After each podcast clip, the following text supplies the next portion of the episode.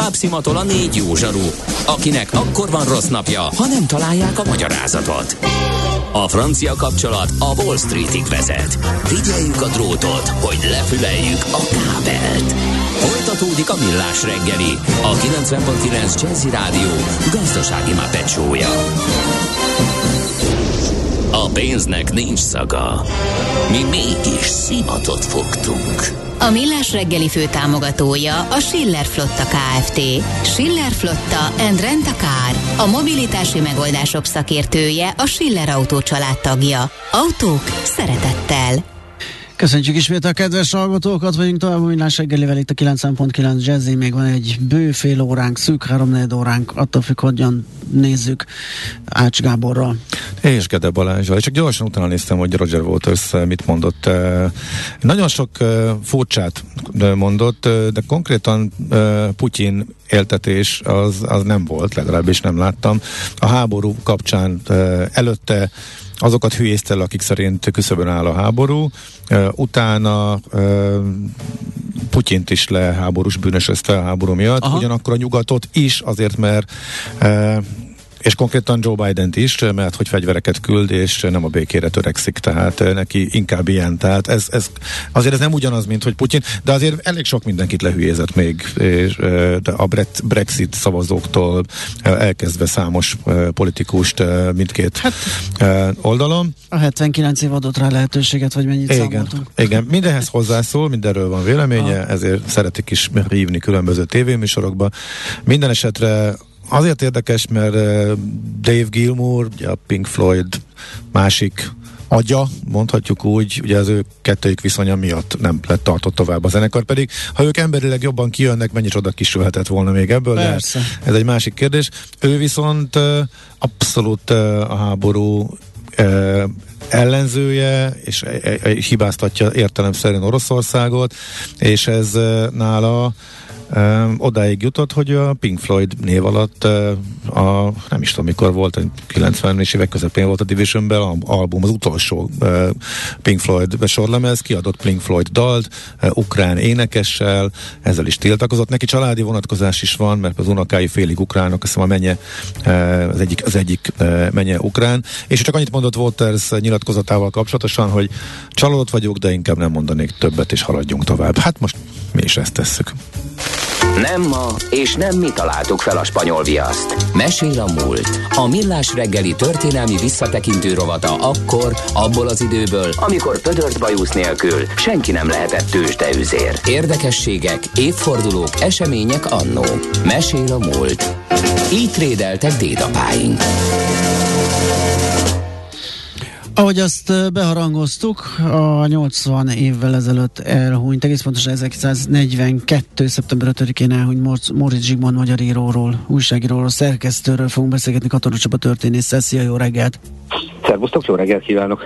Na hát, mint uh, sok, uh, sokan, sőt mindenkinek kötelező olvasmány volt, hogyha magától nem vett kezébe egy rokonokat, úgyhogy azt hiszem, ez most nem az a kategória, amikor nagyon uh, mélyen fel kéne tárni, hogy kiről is van szó, hogy a huszadik századi realista prózairodalom egyik kiavasló alakja ő. Mit kell tudnunk róla, hogyan élt, hogyan alkotott? Hát egy meglehetősen, hogy is mondjam, csak összetett magánéletű személyiségről fogunk beszélni, ezt azért említeném meg, mert tényleg arról lehet beszélni, dacára annak, hogy a klasszikus tizenkilencedik-huszadik századi műveltség az vitathatatlan módon hanyatlóban van így a huszonegyedik század küszöbén. Aha. Azért a műveit ismerik részben, tényleg azért meg kötelező olvasmány, ugye szegény Nyilas Misi gyerekkori traumáit, azt, azt ugye mindenki megkapja, nem biztos, hogy pont a megfelelő életkorba, de hát ugye valamiért a magyar közoktatásba beégett az, hogy gyerekekről szóló regények az új gyerekeknek szólnak. Ezzel az ebből az Árvácskát is lehetne oktatni itt az iskolába. De hát maradjunk annyiban, hogy Móricz nem gyerekíró, és igen, valóban a rokonok, az pedig, ha már szóval jött meg az úri Móricz, főleg a rokonok, az viszont azt gondolom, hogy roppant aktuális, így a huszonegyedik század Magyarországán is. Igen. Lehet, hogy aktuálisabb, mint akkor volt, de most ezt tegyük zárójelbe. Viszont ha megnézzük Móriczot, akkor azt kell látni nála, hogy ő nagyon-nagyon mélyről jött, és majd mindjárt elmondom, hogy miért gondolom roppant érdekesnek azt is, ahogy a, a magánéletét élte, mert vannak olyan költőink, íróink Magyarországon és külföldön is, akik megről tudjuk, hogy meglehetősen zavaros volt a életvitele, gondoljunk Ady Endrére, vagy Sár Bódlerre, hogy külföldi példát mondjak.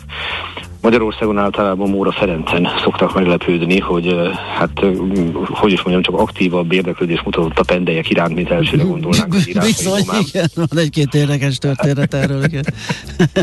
Van, és éppen igen, volt sokkal lemaradva. Csaba, ő volt már itt a rovatban? Móra szerintem? Volt. Volt? Igen, akkor nekem kimaradt. Móra Móricz, hát így haladunk. Igen. Igen. Jó, aztán majd jön Morgó a hét törpéből, de ez megint egy más kérdés. Viszont hát mit kell róla tudni? Tényleg mélyről jött, tehát ne felejtsük el, hogy ő a monarchia idején látja meg a napvilágot ezernyolcszázhetvenkilenc. július másodikán Tisza-Csécsén, tehát ott a Észak-Kelet Magyarországon mai fogalmaink szerint, ugye hát akkor ez még nem feltétlenül Észak-Kelet Magyarország volt, és hát egy paraszti családba, na most ezt a paraszti világot, ezt tudta ő kíméletlen realizmussal ábrázolni. Tehát nagyon sokszor lehet találkozni azzal a nézettel, hogy a régi szép időkben a becsületes magyar parasztemberek. Én azt nagyjából elmerem mondani, hogy minden gondolkodni tudó parasztember, akiről én olvastam, az arra törekedett, hogy a lánya fia ki tudjon emelkedni ebből a sorsból. Tehát az a fajta romantikus hozzáállás, hogy én a városi ember le akarok menni a romlatlan vidékre, és látni akarok nagybolyúszú, borgyúszájú, ingbe járó embereket, csak azért, mert az én komfortomhoz hozzá tartozik, hogy létezik falusi romantika, majd visszamegyek a városba. Ez nagyon hamis tud lenni. Nagyon kíméletlen tudott lenni ez a világ. És Móricz is egy ilyen családból származott, édesapja Móricz Bálint földműves volt, és egy ideig viszonylag jól ment neki, és a házasságából született kilenc gyermek, de ebből a kilenc gyermek, a kettő viszonylag, megha- viszonylag hamar meghalt, de sajnos nem volt ritkaság ebben az időben, és állítólag az egyik gyermek uh, úgy halt meg, hogy egyszerűen nem jutott neki anyatej. Oh. És ugye ilyenkor az ember megrendül, hogy, hogy mi történik, és ráadásul a családanyagi helyzete az rendkívüli módon romlik, tehát uh, Tisza-Csécsén született Móricz, de hát át kell költözniük rövidesen Túristvándiba, ahol a nevezetes vízimalom van, és uh, itt egy kovács műhelybe kényszerül dolgozni az apa, majd pedig Plügyre kerülnek, és innentől kezdve Móricz Bálint nem építési vállalkozó, mert próbálkozott azzal is, nem ötholdas magyar parasztember, nem földműves, hanem napszámos, és innentől kezdve a családanyagi helyzetét azt gondolom, hogy nem kell részletezni. Mm-hmm. Ugyanakkor, amiről az előbb beszéltem, hogy mindenki törekedett rá, hogy a gyermekét, ha van rá mód, és hogyha képes volt gondolkodni, egy kicsit előre tudja lögdösni a társadalmi ranglétrán, ami a monarchiában, a Horthy-korszakban annyira nem volt egyszerű, hát ezért tanítatták a gyerekeket, és így került aztán a kis Móricz Zsigmond, előbb Debrecenben, majd Sárospatakra, ugye a református kollégiumokba. Itt jön elő az a motívum, amiről beszéltünk, hogy a nyilasmisi féle élmények azok visszaidézik az ő gyerekkorát, nem érezte jól magát ezeken a helyeken. És végül is kisújszálláson érettségizett le, ahol az anyai nagybátyja volt a gimnázium igazgatója. És ezzel lényegében megszerezte azt a képesítést, amivel picit előre tudott már lépni, és felfedezte azt a környezete, hogy hát annak ellenére jó rendű eredménnyel tette le a, a érettségit, tehát nem kiemelkedően, de tény, ami tény, hogy ebben az időben már elkezd foglalkozni az irodalommal olyan értelemben, hogy nem sokára Debrecenbe kerül, ahol egy kis református teológiát hallgat, és segédszerkesztő lesz. És hát, hogyha valaki segédszerkesztő lesz, az szinte biztos, hogy egy idő után maga is írni kezd, és Móricz tovább tanul, tanul jogot, tanul bölcsészetet, fővárosba kerül, és itt megismerkedik ilyen emberekkel, mint Babis Mihály, Juhász Gyula, Kosztolányi Dezső, Tóth Árpád. Tehát miközben megélhetési okok miatt különféle hivatalokat kell vállalnia, óraadótanár, tisztviselő, dolgozik a kultuszminisztériumban, a központi statisztikai hivatalba, és emellett próbál íróként érvényesülni, aminek az lesz a vége, hogy á, de egy egyetemi tanulmányait nem fejezi be. Át kettő Mikszáth Kálmán, akit egy másik korszaknak a zsenieként tartunk számon, de azért ők kortársak voltak egy ideig. Mikszáth Kálmán az Újság című rova, a laphoz hívja a gyerekrovat szerkesztőjének. Nem biztos, hogy ez élete álma Móricznak, de mégiscsak egy szerkesztői munka, ugye? És aztán tekintettel a népdali, népi gyökereire a Kisfaludy Társaság megbízásából népdalokat gyűjt. Egyebek mellett ő találta meg, ha hinni lehet a forrásoknak, és miért ne lehetne, a Kállai kettő szövegét is. Tehát nem biztos, hogy Móricz úgy gondolunk, mint néprajzi gyűjtőre, de ez is az életének a része volt. Ez is a része volt, és ami meghozta számára aztán úgymond az írói áttörést, és ugye ez volt az ő nagy vágya, ahhoz a Nyugat kellett, ugye a két háború közötti időszaknak az a kiemelkedő lapja. Itt jelent meg a egyébként mai napig roppant ismert Hét rajcár című novellája, és ez hívta fel a figyelmet az ő írói tehetségére. Tehát innentől kezdve került Móricz az érdeklődés homlokterébe, mint író, viszont addigra már házas ember, feleségül vette egy Holics Eugénia nevű hölgyet, becenevén Jankát, és négy gyermek született ebből a házasságból, egy fiúgyermek, aki, aki nagyon hamar meghalt, és három leány, Virág, Gyöngyi és Lili. Rájuk még visszatérünk, illetve, illetve rá vissza fogunk térni egy picit Holics Janka tragikus sorsára is. Egyelőre azonban maradjunk uh, Móricznél, mert hogy uh, Móricz A, innentől kezdve azzal, azzal együtt, hogy bekerül a Nyugat körébe, barátságot köt Ady Endrével, innentől kezdve elindul fölfelé a karrierje. Hát ami viszont olyan értelemben megzökken, hogy mind ezerkilencszáztizennyolcban, mind ezerkilencszáztizenkilencben az éppen aktuális forradalom, illetve kommunn hívévé szegődik, mindkettőtől azt várja, hogy lesz valami pozitív társadalmi változás. tizenkilencben beválasztják az írói direktóriumba, ez nem volt ritka ebben az időben, tehát ne úgy képzeljük el, hogy valamennyi írónk egy sarló kalapáccsal a kezébe azt várt, hogy a bolsevik terrort vezessenek be. Ez egy naív hit volt, hogy itt valami változhat társadalmilag. Ez nem történt meg, a száz harminchárom nap tragédiába fordult, ezt tudjuk. De viszont ugye, emiatt Móriczot a Hortogországban nem igazán imádták. Itt amikor a terrorral szembesültek, akkor is még hívei maradtak a nem, adott rendszernek? Vagy dolog. Tehát ilyen emberek, mint igen. mondjuk uh-huh. Tóth Árpád, Juhász Ferenc, gondolhatjuk, hogy ők, vagy Juhász Gyula, hogy azon nem. Nem. Ugye itt, itt emögött az volt, hogy volt egy igazságtalannak tekintett társadalmi rend, ennek a megváltozását várták, csak amikor rájöttek arra, hogy a radikalizmus szükségszerűen úgy működik, hogy az igazságtalanságot még több igazságtalansággal igyekszik eltüntetni, majd pedig aki ezt szóvá teszi, akkor azt is megtorlással sújtják, ez, ez nem az ő világuk volt. Ez nagyon nem az ő világuk volt. Ki tudja, mi lett volna, ha ez a száz harminchárom nap tovább tart, nem tudjuk. Ami biztos, hogy az, hogy nem határolódtak el egyértelműen ettől ebben a száz harminchárom napban, sőt adott esetben a hívei voltak, na ez a két háború közötti időszakban nem volt jó ajánló levél. Ez teljesen érthető. Uh-huh. Olyan értelemben, hogy nyilván, hogy ismerik az ellenforradalmi rendszert, akkor nem fogja azt szeretni, aki ugye ebben az időben úgymond preferálta ezerkilencszáztizenkilencet. Viszont a szakmai munkája az tovább folytatódott ennek ellenére is. Hozzá kell azonban tenni, hogy volt a magánéletének egy rettenetes zökkenője, ezerkilencszázhuszonötben a felesége, aki folyamatos féltékenységi uh, rohamokkal küzdött, és nem is ok nélkül öngyilkos lett. Erre még visszatérünk. És egy évvel később Móricz ismét megnősült, feleségül vette Simonyi Máriát, egy színésznőt, és ezzel elindult a második házassága, közben pedig azért mégiscsak lassan, de biztosan így a huszas évek végétől egyre jobban visszakerül, úgymond a irodalom élvonalába. Ugye szerkeszti a Nyugatot Babicsal évekig, a, a huszas évek végén, a harmincas évek elején, könyveket ír, könyvsorozatok tervez, járja az országot, megkapja a Rotermer díjat, tehát alapvetően így előre indul az ő útja, és megint csak elismert író lesz, de megint a magánélete roppan meg. ezerkilencszázharminchatban találkozik egy bizonyos Litkei Erzsébettel, becenevén Csibével. Ő a fogadott lánya lesz.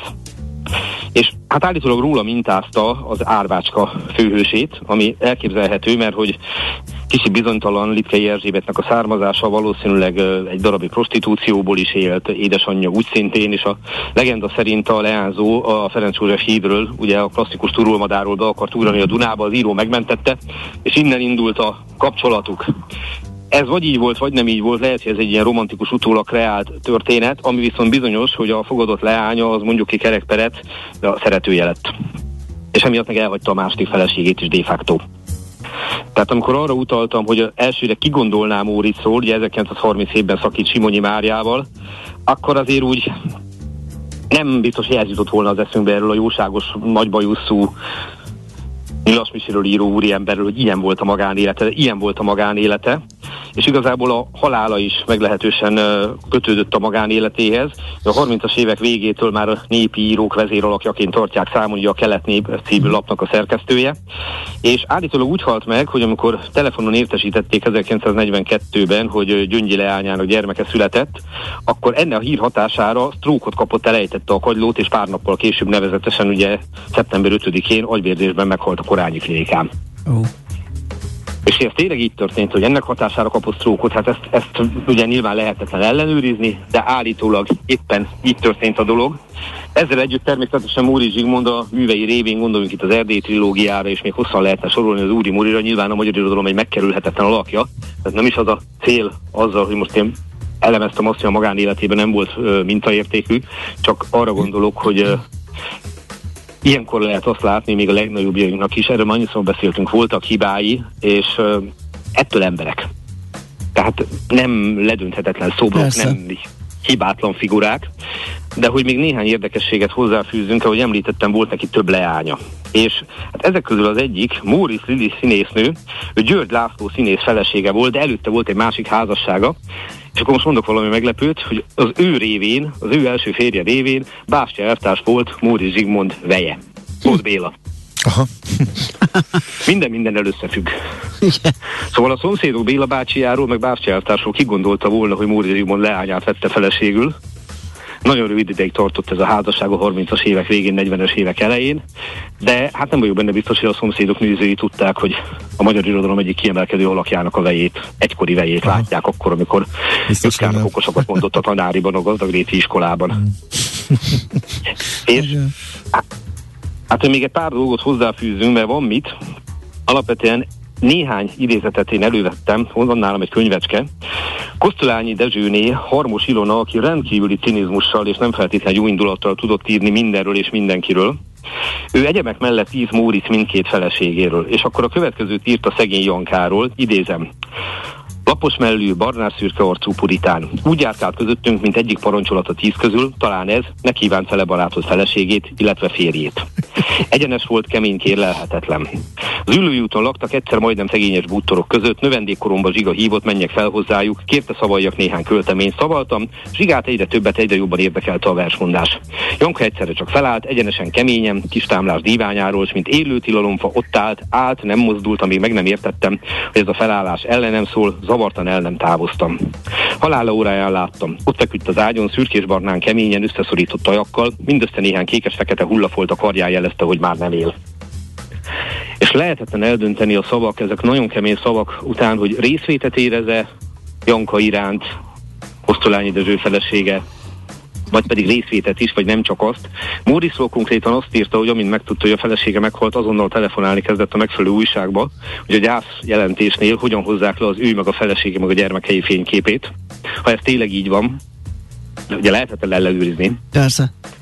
Az nem ad egy túl pozitív, mondjuk úgy, hogy képet Móriczról, és hát ami pedig a második feleséget illeti, Simonyi Máriát, róla pedig a következőképpen írt. Fiatal lánykorában afféle csinos, felvidéki bálózó lány típus volt, akinek virágot küldenek, éjjeli zenét adnak, aki a táncban felhevül, meghűl, köhög, tüdők, csúcsforrutot kap, és így valamivel érdekesebbé is válik a többinél. Később ékszereket, ruhákat, porcelánokat kapott, nem a legdrágábbakat.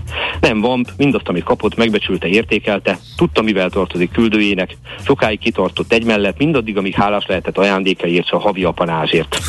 Ja, ezek is kemény szavak, és a legkeményebbek pedig ezek után jönnek. Maja panaszkodó Zsigára, és kérkedett azzal, hogy Zsiga lányai még ma is kisanyámnak hívják. Hát ha ez volt minden becságy egy házasságban, ez az álfinomság, a jó mostoha szerepe akkor megérdemelte sorsát.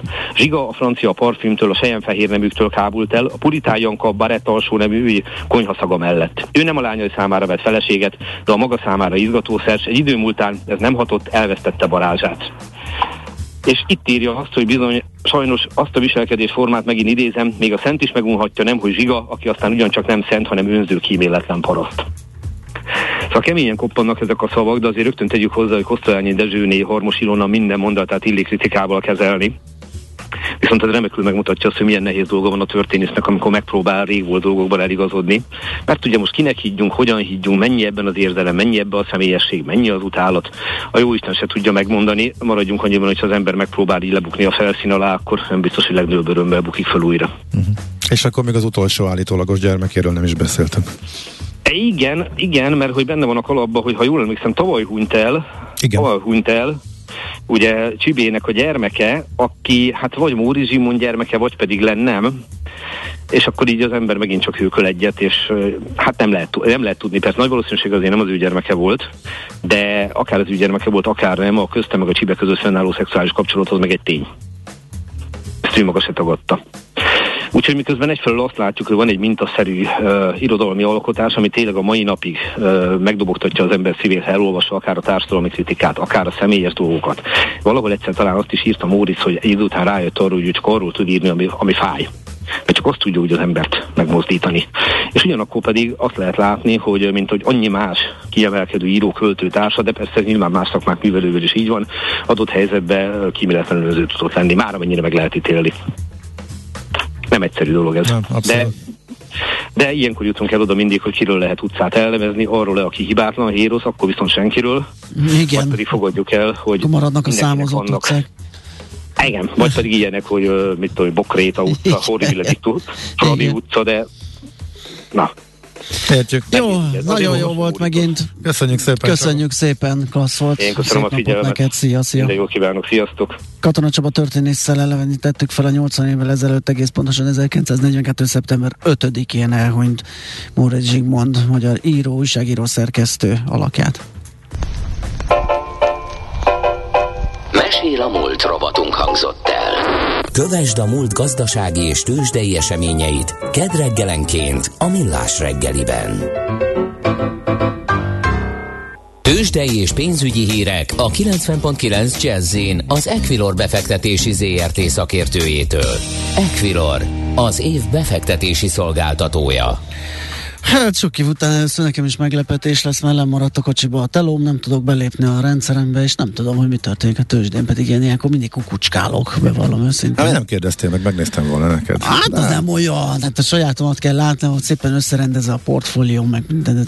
Na mindegy, most teljesen Deák Dávid üzletkötőre bízzuk magunkat, nem mint eddig nem hittük volna, amit mond. Csak ez nekem most egy ilyen furcsa uh, megmérettetés. Szevasz, jó reggelt! Sziasztok, jó reggelt, üdvözlöm a hallgatókat. Hát olyan nagyon-nagyon sok mindenről nem maradtál le, pláne. Tényleg?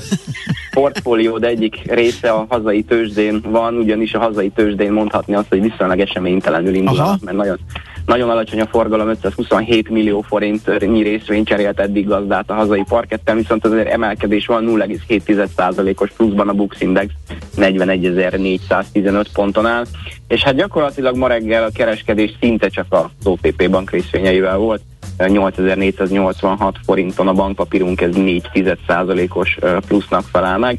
Igazából ami talán a blue chipek közül érdekesebb, hogy a Magyar Telekom mutat egy nagyobb emelkedést, ugyan forgalom szintén a szokott. Hát az tegnap azért kapott, úgyhogy illene neki Inza. valamit visszaadni a három százalék mínuszból. Most három egész öt fölötti plusz látunk, tényleg? háromszázharmincöt forintot, úgyhogy mondhatni azt, hogy teljesen le is tudta dolgozni a tegnapi uh, esést, ugye tegnap kijött a hír a három milliárdos egyszeri dolgozói kompenzációt, aha, annyira nem fogadták jól a befektetők, azonban ma azért... Aludtak rá egyet, és rájöttek, hogy mégsem olyan rossz az. Belefér, adjuk meg a srácoknak. Pontosan így van.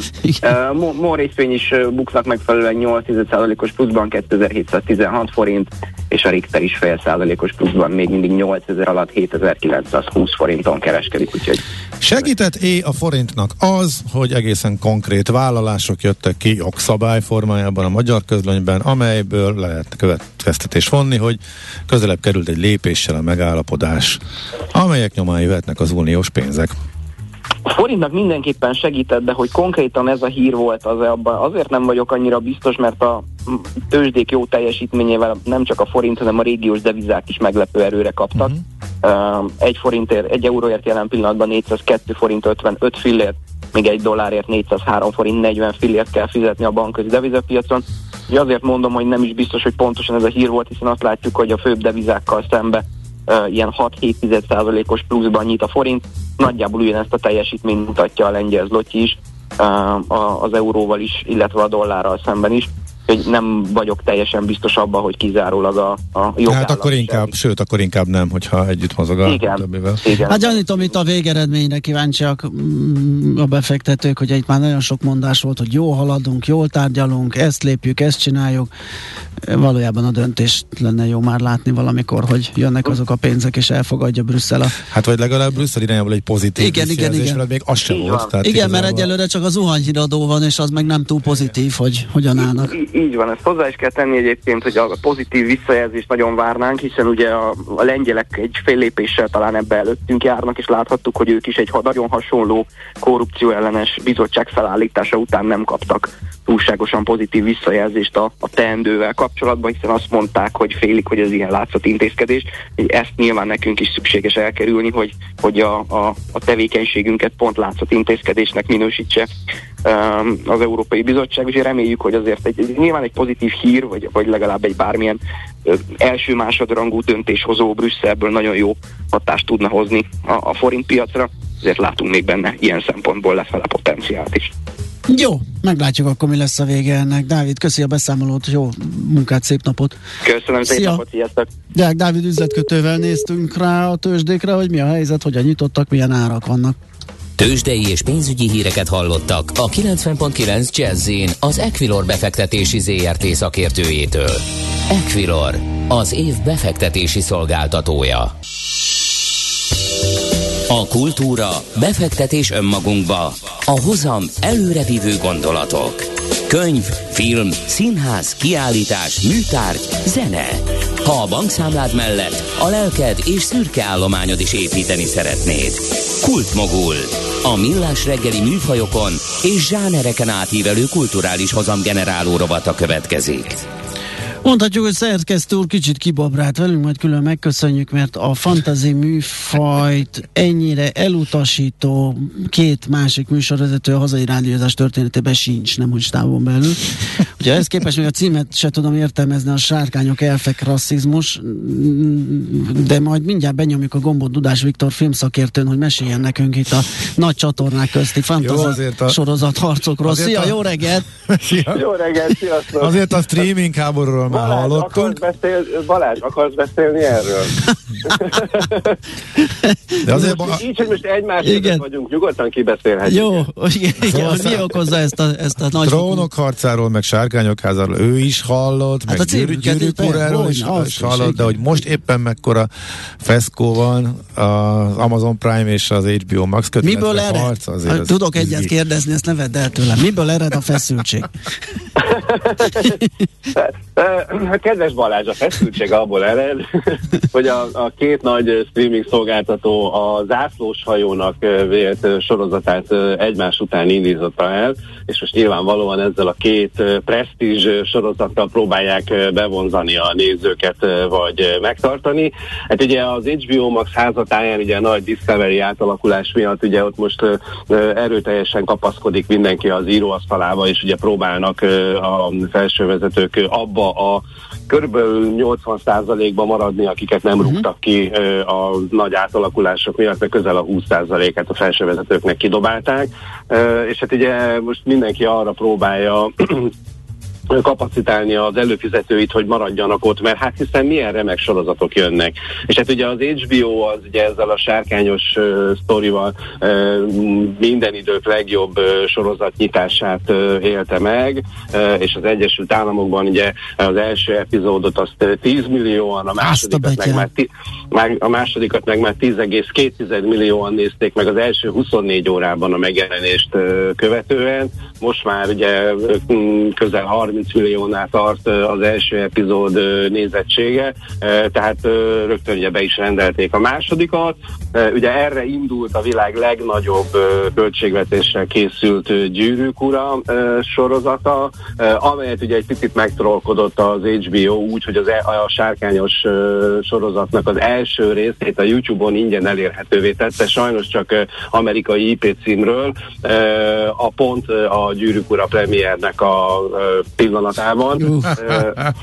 Tehát, hogy, tehát, hogy él, tehát élesedik a verseny, de hogy ugye itt, ha már egyszer gazdasági rádió, én most egy reggel még vártam, hogy hívtok, gyorsan utána mentem, hogy, a, hogy ugye hogy milyen számokkal Aha. dolgoznak ezek a, ezek a kedves urak. És például ugye a, a Trónok harca előzmény sorozatnak a költségvetését azt ilyen úszkra ilyen ötszáz millió dollár körülre teszik.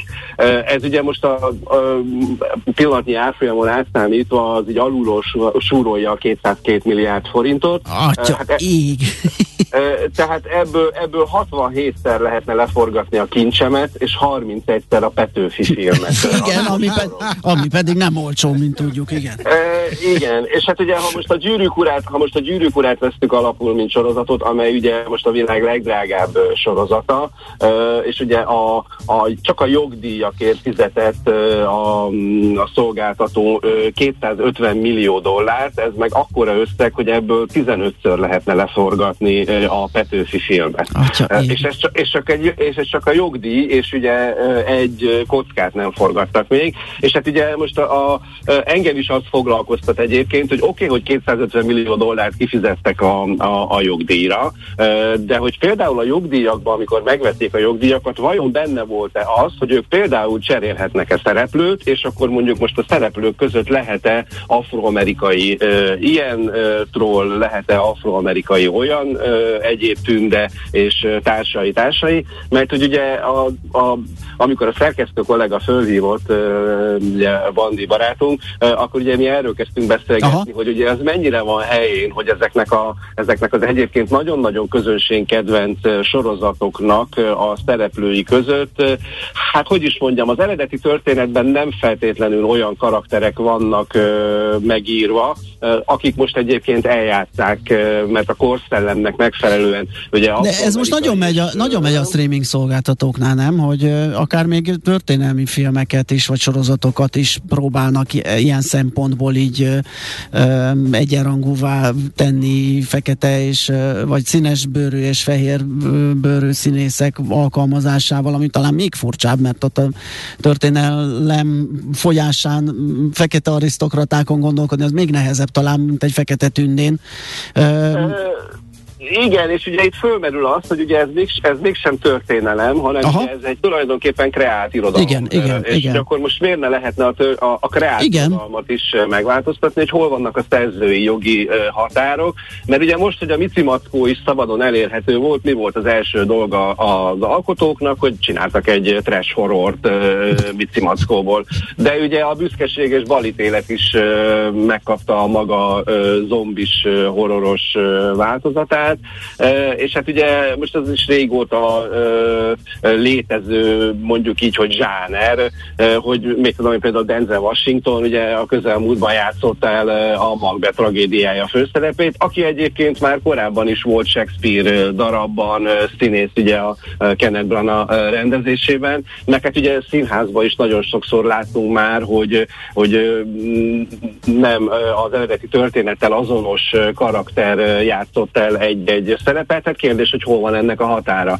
Hát, hogyha most a, az Endre majd visszahallgatja a műsort, és ugye jól tudom, akkor ő szokta a, a Viber kérdéseket uh-huh. föltenni, hát például megszavaztathatja a kedves hallgatókkal, hogy na vajon hol a határ, mert most direkt nagyon sarkított példát mondok, tehát mi van akkor, hogyha Taika Waititi mondjuk a, a Jojo Newsy kettőt újra, vagy a Jojo Newsy kettőt meg akarja rendezni, és mondjuk a, a harmadik birodalom vezérét a következő alkalommal, ha például Denzel Washingtonra osztja, az is egy érdekes... Hát ez egy, ez egy érdekes megoldás lenne. Na de, mi, na de mi van akkor, ha Eddie Murphyre osztja?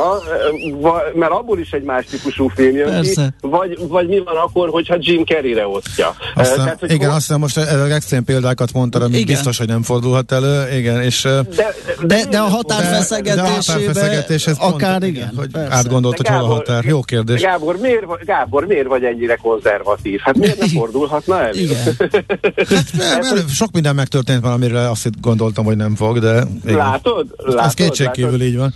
Igen. Tehát, hogy ki dönti el ezeket a határokat, hogy most a pillanatnyi érzékenyítés színvonalát fölméri közösség, vagy közvéleménykutatással, és annak megfelelően hoznak döntéseket, avagy nem. Tehát ez egy nagyon-nagyon érdekes kérdés, és ugye nyilván azt látjuk, hogy a Disney az nagyon élen jár ezekben az érzékenyítésekben, hiszen most már gyakorlatilag nem készül el úgy Marvel film, hogy ne lenne benne valamilyen érzékenyítő ö, történet, mm-hmm. ö, ami egyébként megint azt gondolom, hogy a társadalom nagy egészét nem feltétlenül ö, képezi le. De most ugye arra nincs időnk, hogy belemenjünk abba, hogy a Disney döntéshozói közül hányan vannak rajta a hollywoodi pink listán, ö, mert ezt most nem tudjuk megtenni, igen. mert nincs már rá időnk, mm-hmm. de hogy ott, ott, de a Netflixnél is nagyjából ugyanez a dolog elmondható. Annyit mondj, ha már ők szóba kerültek, hogy ők, ők mivel szállnak be ebbe a versenybe? Itt most a sárkányosok ö, vívnak egymással. Igen, mert hogy durván Föl, a Disney is jön valamivel, a Netflixnek is valamit lépnie kell, mivel próbál nem kimaradni? Hát figyelj, jönnek, jönnek, hát ugye most a, a, a Disneynél ugye a, a Star Wars sorozatok jönnek majd szakmányban, a, net, a Netflix meg majd egy új hasonló ilyen kicsit vikinges, kicsit trónokharcás üggyel fog jönni, tehát most itt nyilvánvalóan mindenki rápakol majd, de azt gondolom, hogy most ezt a két sorozatot így látva, hogy ennek a production value-ja, meg az egyébként beágyazottsága milyen magas, tehát hogy már van egy komoly rajongótábora mind a két sorozatnak a múltból, ezekre ráindulni még egy Star Wars márkajelű sorozattal sem könnyű, egy olyannal, ami, a, amit, ami aztánhoz semmilyen kötődése nincs a nézőnek, azzal még nehezebb, tehát szerintem most a Netflix és a Disney ilyen szempontból lemaradásban van. Uh-huh. Oké, okay, hát Viktor, azt elértük, hogy az egy milliárd légy nem tévedett analógiája alapján én megnézem a Sárkányosnak az első részét, mert magamban, magamban keresem a hibát, tehát hogyha ennek nálam ilyen, nézettség... nem, nálam nem sikerült ilyen nézettsége van, akkor... Nekem itt... ehhez még több beszélgetés szükséges, továbbra sem vagyok hajlandó Gábor... megnézni. Jó, akkor a Gábornak a behódítása. Igen, azon még dolgozni kell. Viktor, nagyon köszönjük, szép napot! Én is köszönöm, Szia. Szép napot! Sziasztok! Dudás Viktor filmszakértővel néztük meg, hogy a fantasy sorozatok kategóriájában csoda öldöklő küzdelem bontakozott ki a streaming szolgáltatók között. Kultmogul. A Millás Reggeli műfajokon és zsánereken átívelő kulturális hozamgeneráló rovata hangzott el. Fektess be magadba, kulturálódj! Hát ez egy kiváló javaslat a hallgatótól a végére. Játssza el Mici Mackót egy mosómedve. Na jó, köszönjük szépen Igen, a megtisztelő jó. figyelmet, holnap majd lesz egy másik Millás Reggeli fél héttől tízig, így megy ez az egész hét folyamán, meg még majd hosszú időn keresztül, reméljük.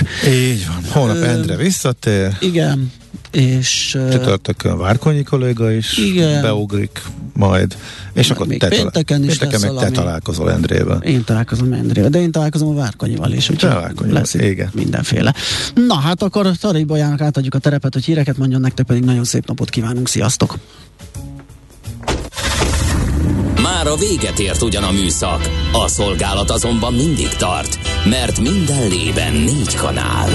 Holnap reggel újra megtöltjük a kávés bögréket, beleharapunk a fánkba és kinyitjuk az aktákat. Addig is, keressetek minket az arcaktákban, a közösségi oldalunkon. A mai adás podcastjét pedig holnapunkon. Millás Reggeli, a kilencven pont kilenc Jazzy Rádió gazdasági Muppet show-ja. Ha csak egy műsorra van időd idén, tégy róla, hogy ez legyen az. Csak egy dolog lenne még. A Millás Reggeli főtámogatója a Schiller Flotta Kft.